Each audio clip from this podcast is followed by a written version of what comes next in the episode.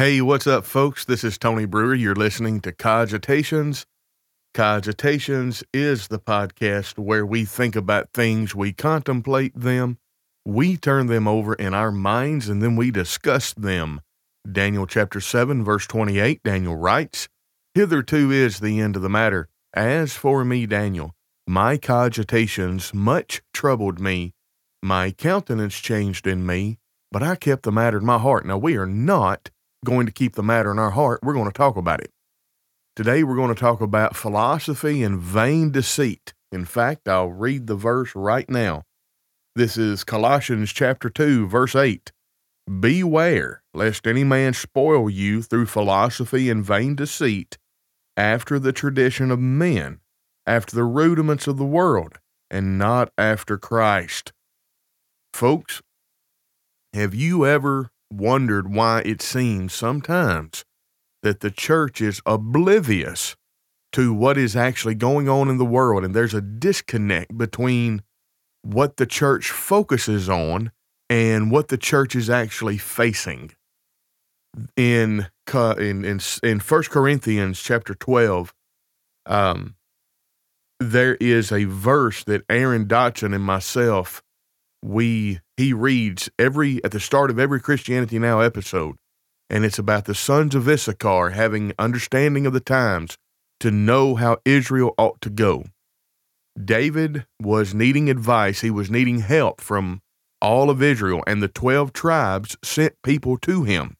And each of the 12 tribes that sent people were recorded, and they it was recorded how they could help. And the sons of Issachar had understanding of the times. We need to have this understanding of the times. There was something going on in Colossae. It's referred to in history as the Colossian heresy. And we're going to talk a little bit about that today. And we're going to talk a little bit about philosophy and vain deceit. Joshua Donnelly and Brandon Dressner, good to see you. I'm glad that you're here. Hope you share the podcast or share the live stream. Incidentally, before we get into the meat of our podcast, I would invite you to be the algorithm for us. If you're listening to this after the fact or after it's already uploaded to Podbean, Apple Podcast, Spotify, or TuneIn Radio or some other podcasting platform, would you share that podcast? Would you give us a five star rating? Would you give us a thumbs up? And would you comment if you're able to comment on that particular platform? Not all platforms you can comment on. All of that activity helps the algorithm pick our content up and put it in front of people who share similar interests as yourself. Now, there is also a way that you can help that's not just sending money. And I'm going to put a link in the um, in the comment section right now and you can go to an you can go to etsy.com uh, through this link and you can purchase a shirt that I designed several years ago, I had a, a, a project called Jesus Loves Me, This I Know. It was a Facebook page along with a Facebook group. And it was just messing around to see, you know, what, what I could do with Facebook and this, that, and the other. And I actually paid a designer to design this logo. And I've always thought it would be look really cool on a t-shirt. Well, there's a way that I can do drop shipping. I don't have to purchase any t-shirts up front uh, you go to Etsy and you purchase a T-shirt, and Etsy communicates with Printify, which is where I got the shirt designed, and they will drop ship you a shirt or shirts. Now, this shirt should be pretty good quality. When you go to the Etsy.com, it is in Canada, so you have you might have to do the conversion on the price, but I think it's like twenty five dollars for a person of average size, and I think by the time you get to three XL, the price is a little bit more expensive, but I, I get about 40% of that. So if you uh, if you want to buy a t-shirt, I think it's really cool. It's got Jesus loves me, this I know above the uh, left breast, and it's got a bigger Jesus loves me, this I know on the back of it. I think it looks pretty cool. And I'm also have some other designs in the work, designs that I'm going to come up with myself if you are a designer and you have that talent and you say, "Hey, Tony, here's a here's a design that you can use on your shirt. It's my way of helping you with your podcast." That would be great too. and uh, we could we could put our heads together and design a T-shirt. All right, I'm done with that. Uh, near churches, uh, Patreon.com forward slash near churches is a way that you can support me. Uh, it's as little as a dollar a month, and and I'm thankful to my patrons and the patrons that we've picked up in the last few months. Uh, you really helped me get the word out, and you helped me get um, more volume in my listening base and stuff like that. Now, philosophy and vain deceit. There is um, a PDF. It's letters for today, Colossians chapter 2. And I want to talk about the Colossian heresy. The so called Colossian heresy was a synchronistic combination of several religious systems. In other words, they several religion, religious systems were uh, prevalent in Colossae, and they had kind of been melded together. They were they were in sync with one another. And the teaching included elements of Jewish legalism, Oriental mysticism, and Greek asceticism. Although the heresy claimed to be teaching Christ, what it actually taught was that Christ alone was not enough. Instead, it claimed that what they needed was Christ plus. Folks, I have said from the pulpit on several occasions my absolute favorite book of the Bible is Ephesians. The book of the Bible that influenced my Christian walk the most is the book of Romans. However, if I had the ability to teach a Christian one book of the Bible in its entirety to make them have a perfect understanding of it, a complete, I should say, perfect's a bad word, a complete understanding of it and the thrust of what the writer was trying to get across to the readers, it would be the book of Colossians. And it's because Paul deals with a very contemporary issue facing the Lord's church of the day philosophy and vain deceit. The wisdom of man. The Colossian heresy is the seed from which the tree of uh, Gnosticism grew. So, Gnostic doctrine, the knowing ones, knowledge, Gnostic to know, it implies that there's this special kind of knowledge that can only be attained through enlightenment, various stages of enlightenment, and to really boil it down in a very reductive manner, a, a, va- terrible oversimplification, is that the Gnostic doctrine teaches that you start out as a man and all material is inherently evil. Everything that is metaphysical is inherently good. And the, the physical and the metaphysical cannot occupy the same space, which is kind of weird because physical occupies space, metaphysical doesn't occupy space, but they are intrinsically opposed to one another. And you have to diminish the physical in order to um, in, in order to uh, bring about or raise or heighten the metaphysical. The spiritual is another way of putting that. And you can transcend your current state of being all the way to the point where you can become as God. In fact, uh, the Book of Mormon, the Mormon church has this kind of teaching in it. Uh, it, it's it's old. It, it, the, the book of Ecclesiastes, the, the preacher says that there is nothing new under the sun. There is nothing of which it can be said, Look, see, here, this is new. Gnosticism is one of those things. But here in the book of Colossians, we see Paul dealing with the seed from which Gnosticism grew. All right. So you had this this synchronistic uh, syn- synchronistic combination of Jewish legalism, Oriental mysticism, and Greek asceticism. Now, after Paul concludes his discussion of Christ's preeminence in chapter 1, he provides an overview of his own ministry since he had no previous contact with the Colossians. And uh, anyway, he, he talks about his target audience in chapter 1, verse 27. He talks about uh, Christ in you, it's the hope of glory in verse 27. he includes a warning and he, he includes a warning and teaching in verse 28 and his aim is to present every person complete in christ. He gives you his aim in verse 28 as well. And his, con- his concern for the colossians is that he's never met them in person and he rejoices in the stability and steadfastness of their faith in in light of the Colossian heresy, in light of forces in the world, in Colossae specifically, that is trying to destabilize them, that is trying to uh, uproot their faith. Now, he worries that they might be deluded eh, with persuasive arguments. So he's he's acknowledging the fact that the church at Colossae is engaged in a battle. And he wants to encourage them, verse 2 of chapter 2, and to help them arrive at a true knowledge of Christ, in whom are hidden all the treasures of wisdom and knowledge. In fact, let's read verse 3 In whom are hid all the treasures of wisdom and knowledge. Uh, Paul, I'm just going to read from 1 to 3.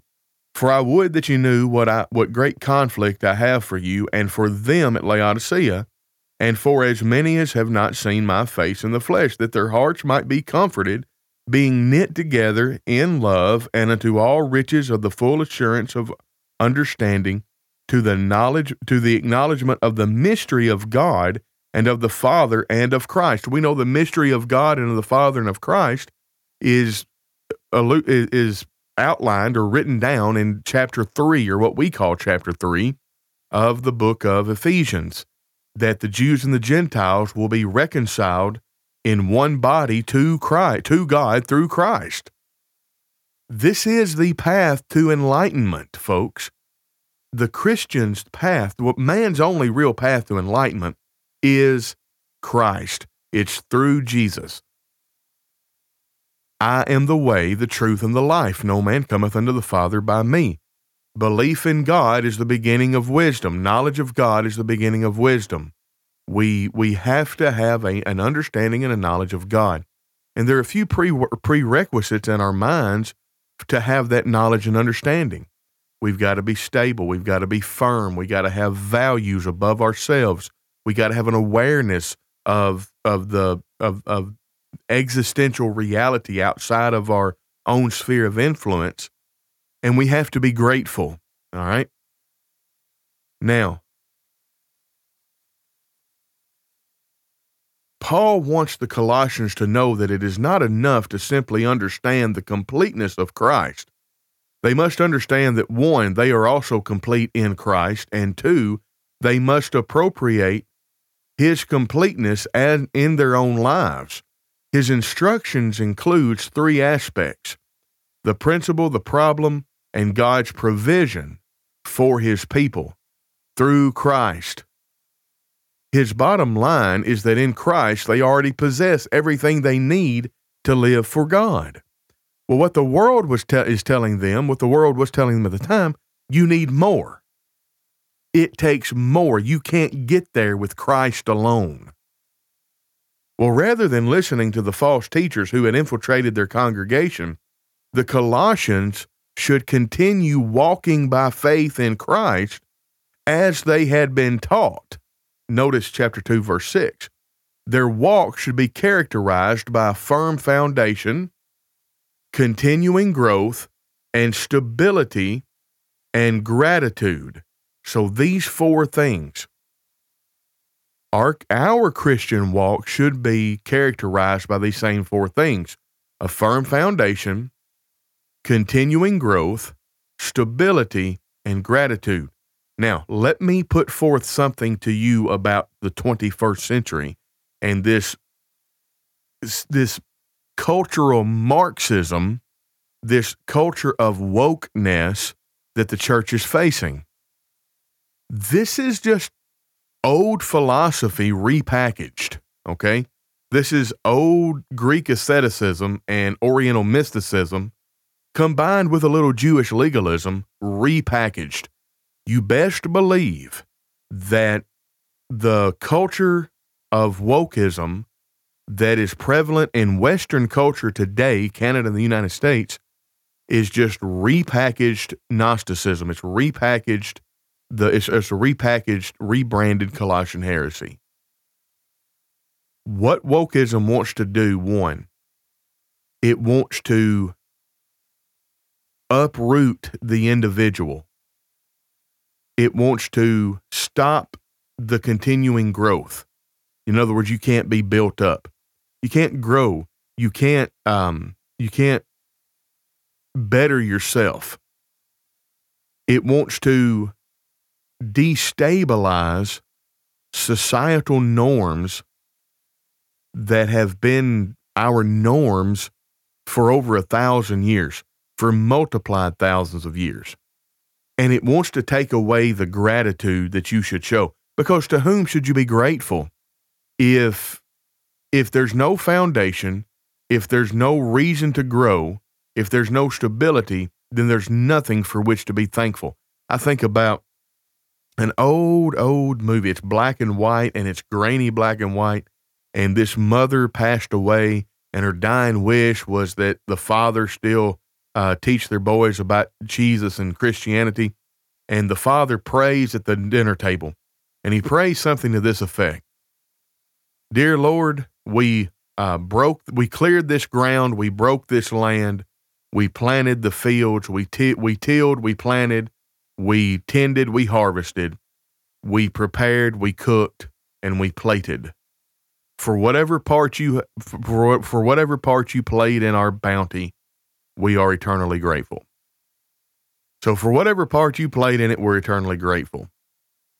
This is what cultural Marxism that we're facing today wants you to believe. You are nothing you can do you're totally dependent upon others. You can't do anything by yourself. Uh, everything is against you. There's only um, there's only uh, the only virtue is being oppressed. And if your lot in life is you're oppressed, that you can't do anything about it. The only thing you can do is oppress somebody else. You can you can tear down the power structures that exist.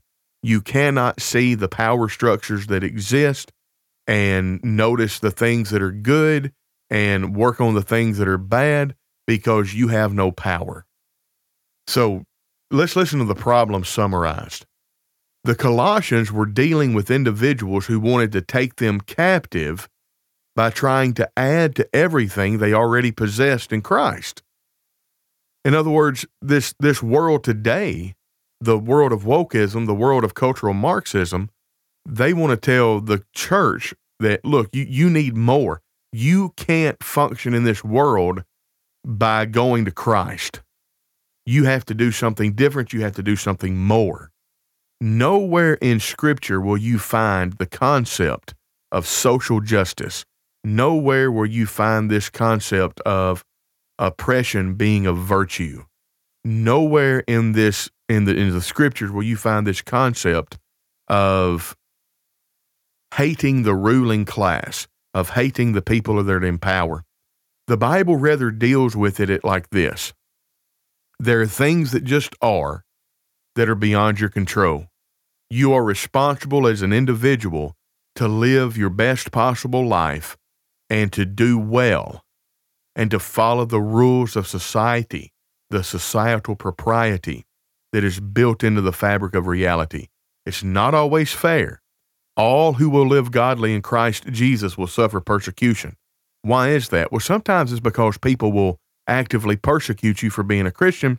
Sometimes it's just because the world will chew you up and spit you out because reality is not conducive to Christian values. Reality always devolves into hedonism without the interjection of the divine logos, the divine order.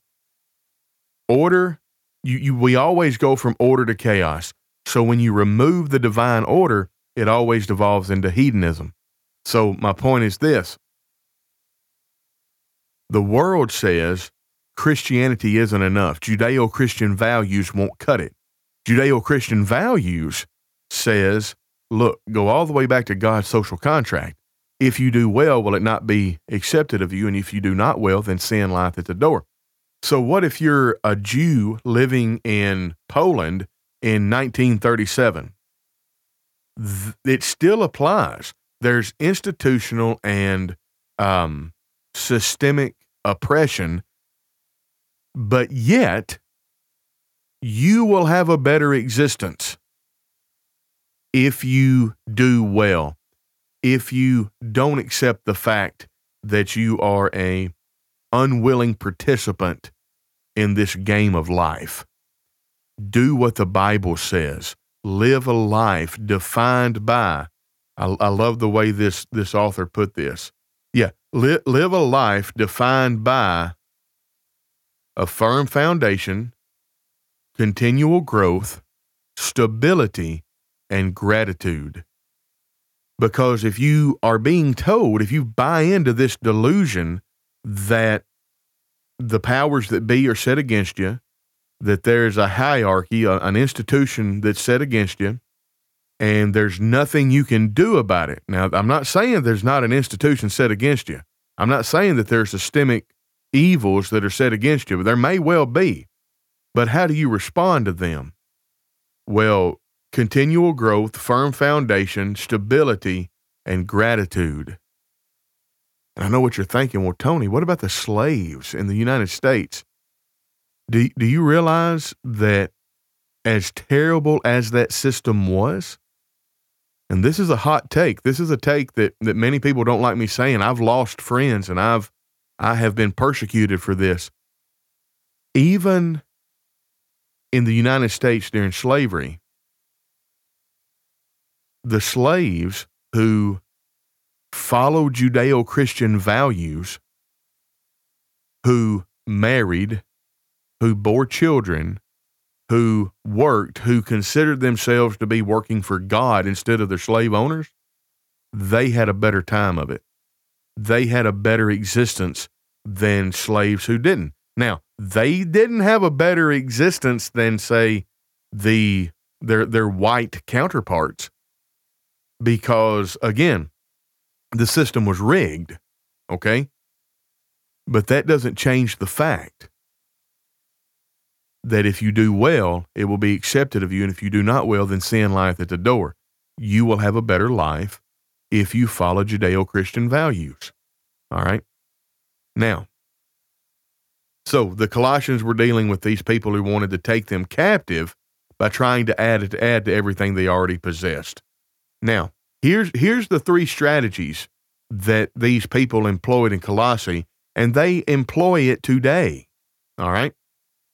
Philosophy. One aspect of Greek philosophy taught that anything material was evil. Individuals, therefore, should use ascetic practices to subdue the body to become more spiritual. In other words, you've seen in movie. I, I remember the um, well, the Tom Hanks movie, The Da Vinci Code. I believe it was the Da Vinci Code that had the um, the the monk in it, and you, fa- you there was a scene. It was a big reveal. The monk had a a whip, and he would he would kneel and he would pray, and as he was praying, he would beat himself with the whip to the point where he bled. I mean, it wasn't just like a a love tap. I mean, he would really hit himself. Well, that that comes from this this Greek philosophy, and what what that monk is trying to do is trying to subdue the the the material in order to bring about an enlightened state of the spiritual. And of course, Paul deals with that in in the in the book of Colossians. Well, this new world order, and this is what the church is facing. You will own nothing and you will be happy. You're not going to have any material possessions. The only thing that matters is the social group. We're going to have all things in common. And I'm not talking about all things in common like they had in Acts chapter 2 the, the, the through a voluntary means. I'm talking about they had all th- you're going to have all things in common as in you're not going to have any land, you're not going to have a house, you're not going to I mean even, you know, think about most people with their electronic devices even nowadays. You don't own your electronic devices, you rent them. You will own nothing and you will be happy and and that's that's where we're going to because the material is inherently evil and this cultural marxism has this uh, tenet that if you got two people in a room and one man has a hundred dollars and one man has fifty dollars that the man having a hundred dollars is immoral and is oppressive to the man that only has 50. Tradition is the second. The Ju- Judaism taught that following tradition and ritual was essential, essential in living for God. Now, there is a sense in which that is true. And I would dare say that the person that wrote this, that compiled this, although they did a very, very good job, did it from a paradigm of a faith only type of salvation. Tradition uh, and ritual is essential for uh, the liturgy, the, the liturgy, the liturgical service of the Lord's church.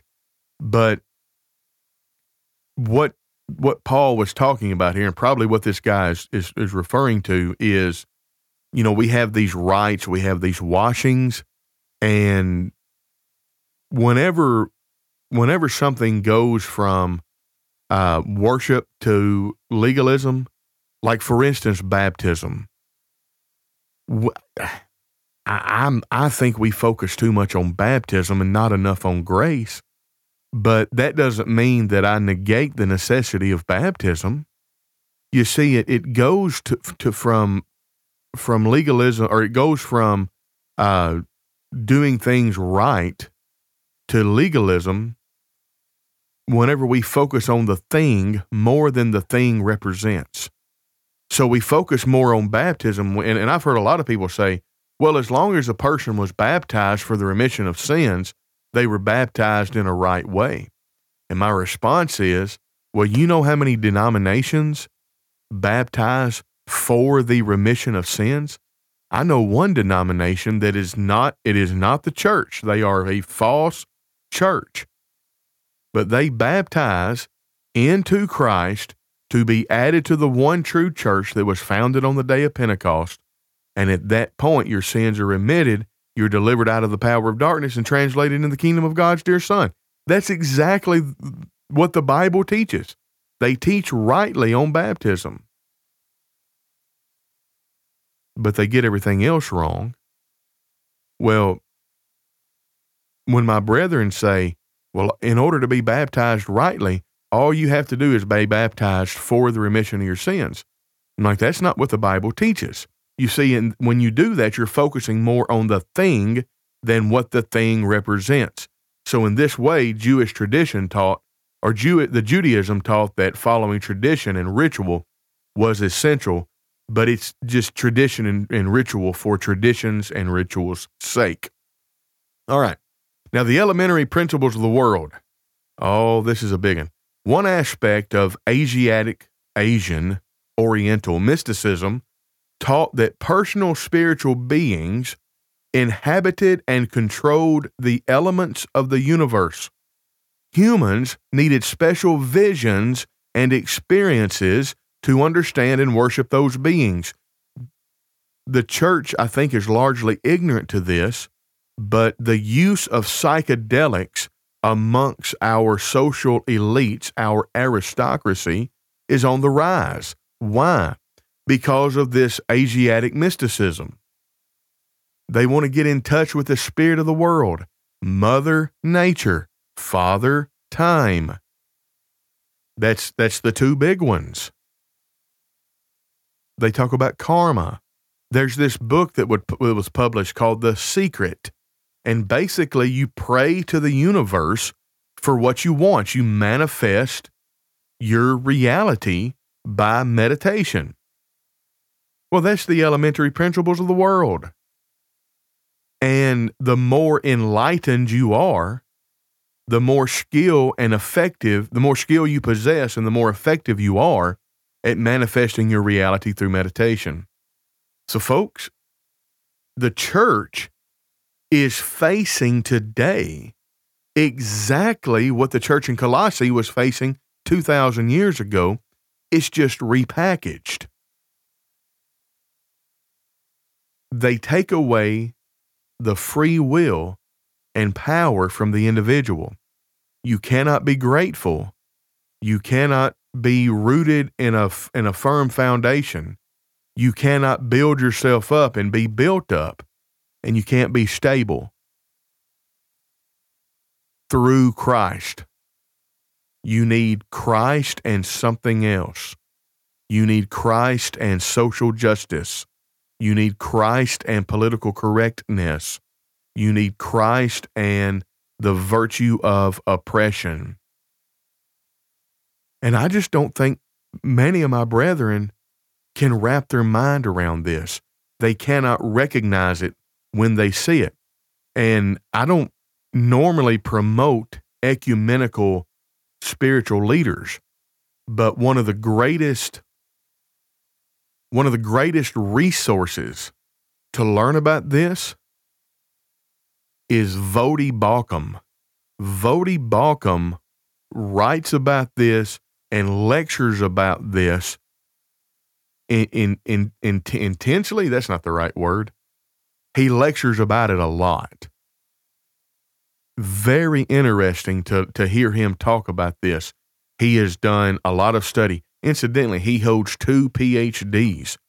And so perverted is our Western culture that one of the PhDs that he holds, he went outside of the United States to get because this church of wokeism is so prevalent and, it, and, and wokeism has infiltrated ecumenical Christianity in, in a sense that true Christianity is a part of from a societal standpoint. He did not want to be accused of only being able to get his PhD because of affirmative action. So he went outside of the United States to get his PhD. I believe he got one of his PhDs from the Oxford University, the prestigious Oxford University in England.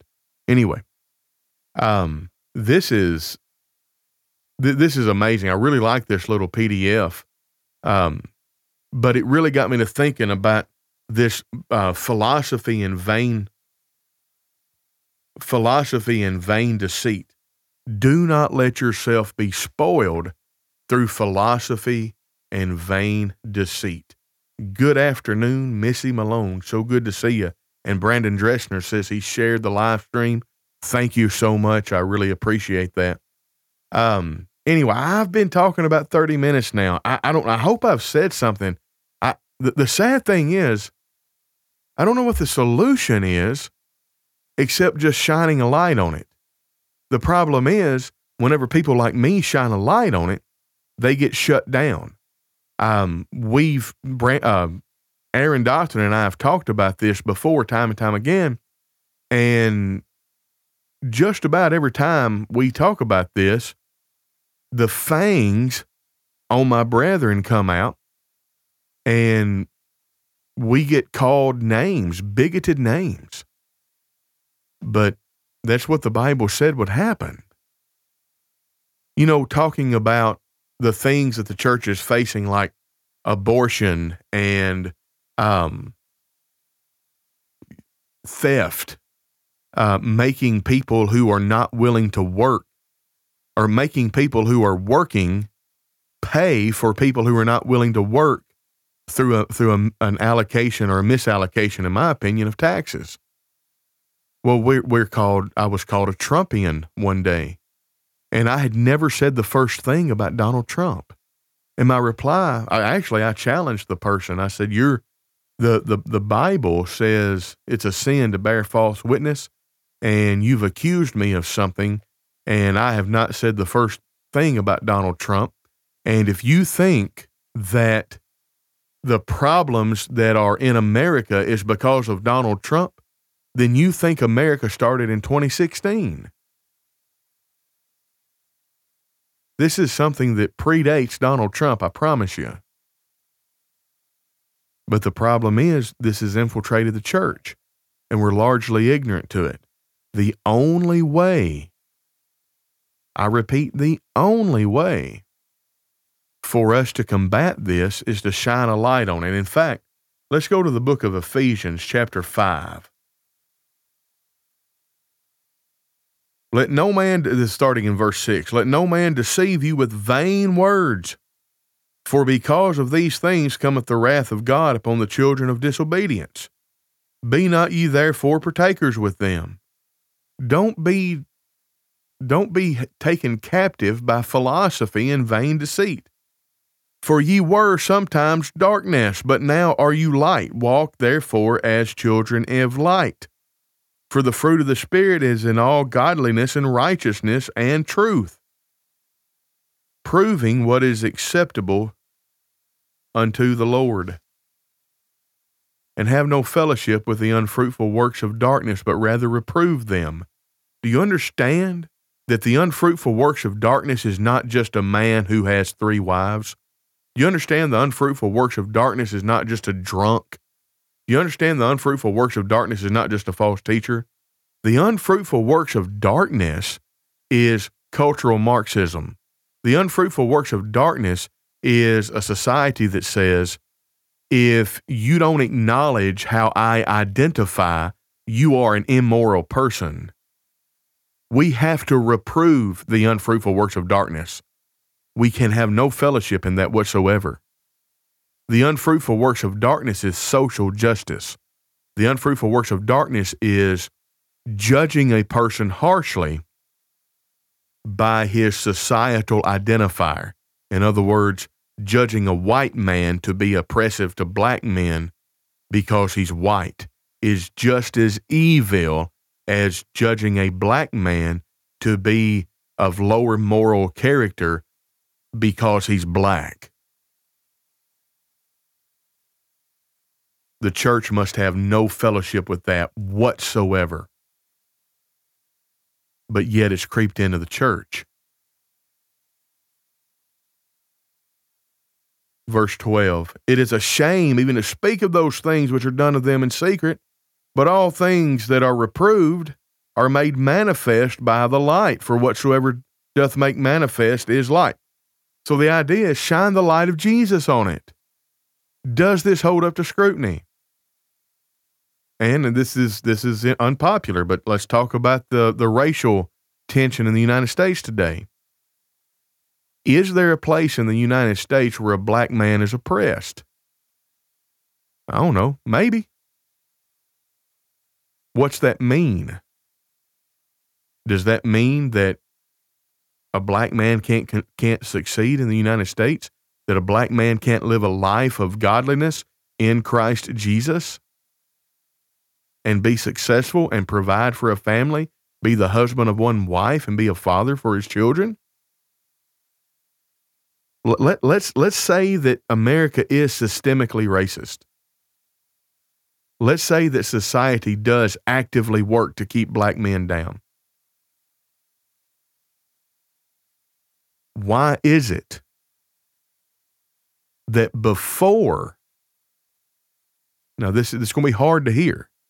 Why is it before civil rights laws were codified in our in our legal system was black men doing better.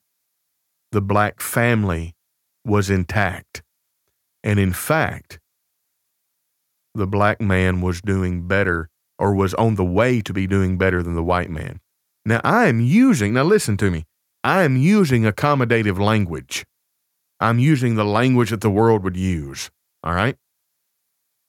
But my point is this even if it is the case that America is systemically racist, what's the answer?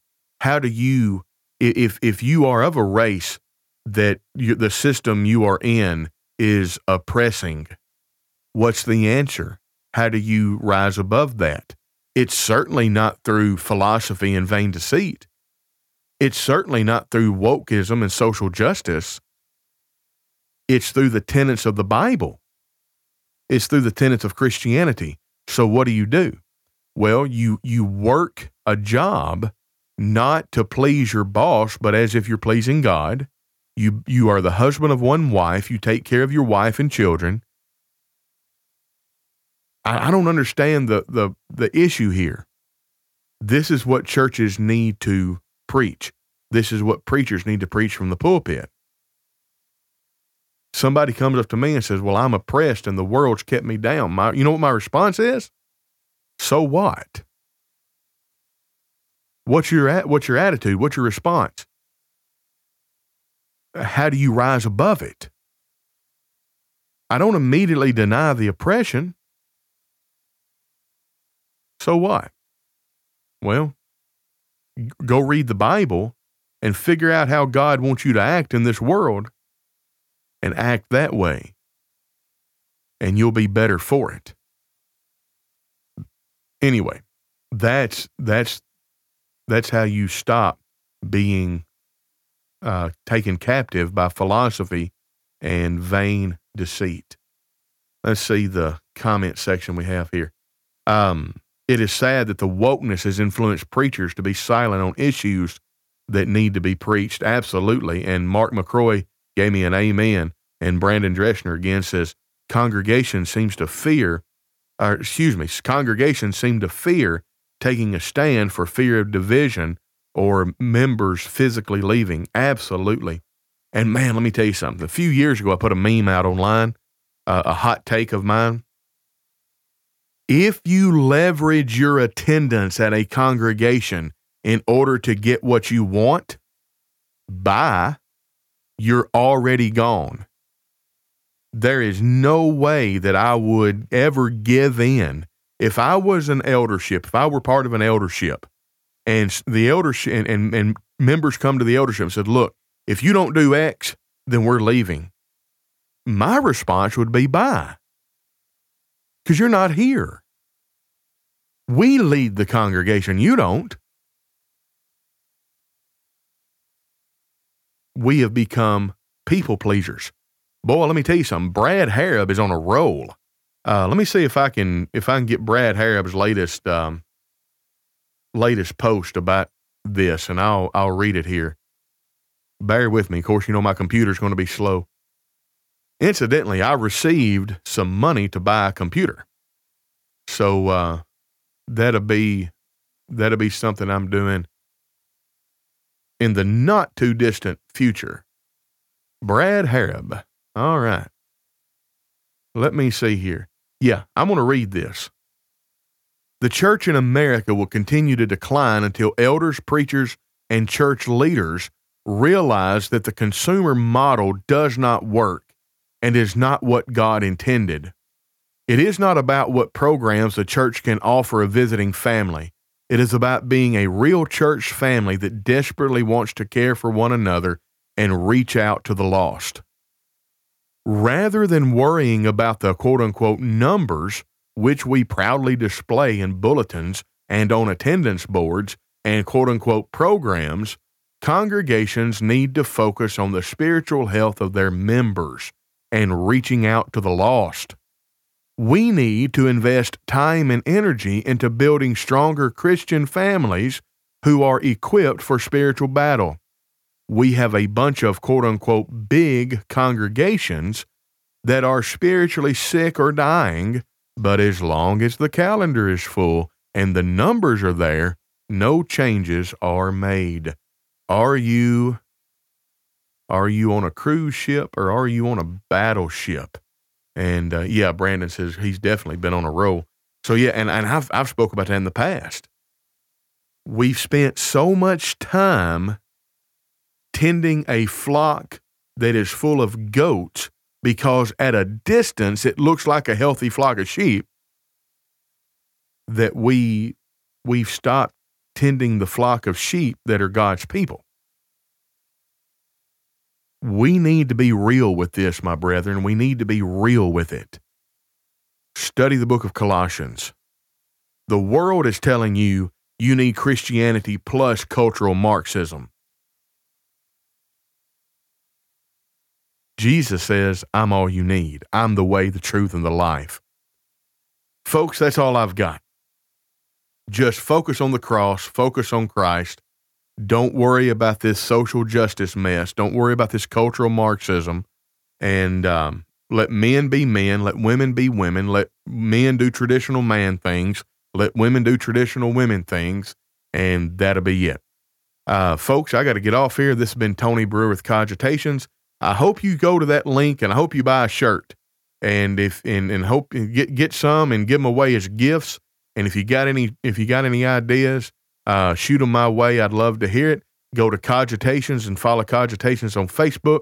and uh, share the link to the to buying the shirt on your on your Facebook page. That would be great, and it'll really help me out. And you'll get something in return. And uh, that's all I've got here. God bless you. This has been Tony Brewer with Cogitations, and we'll catch you on the flip side.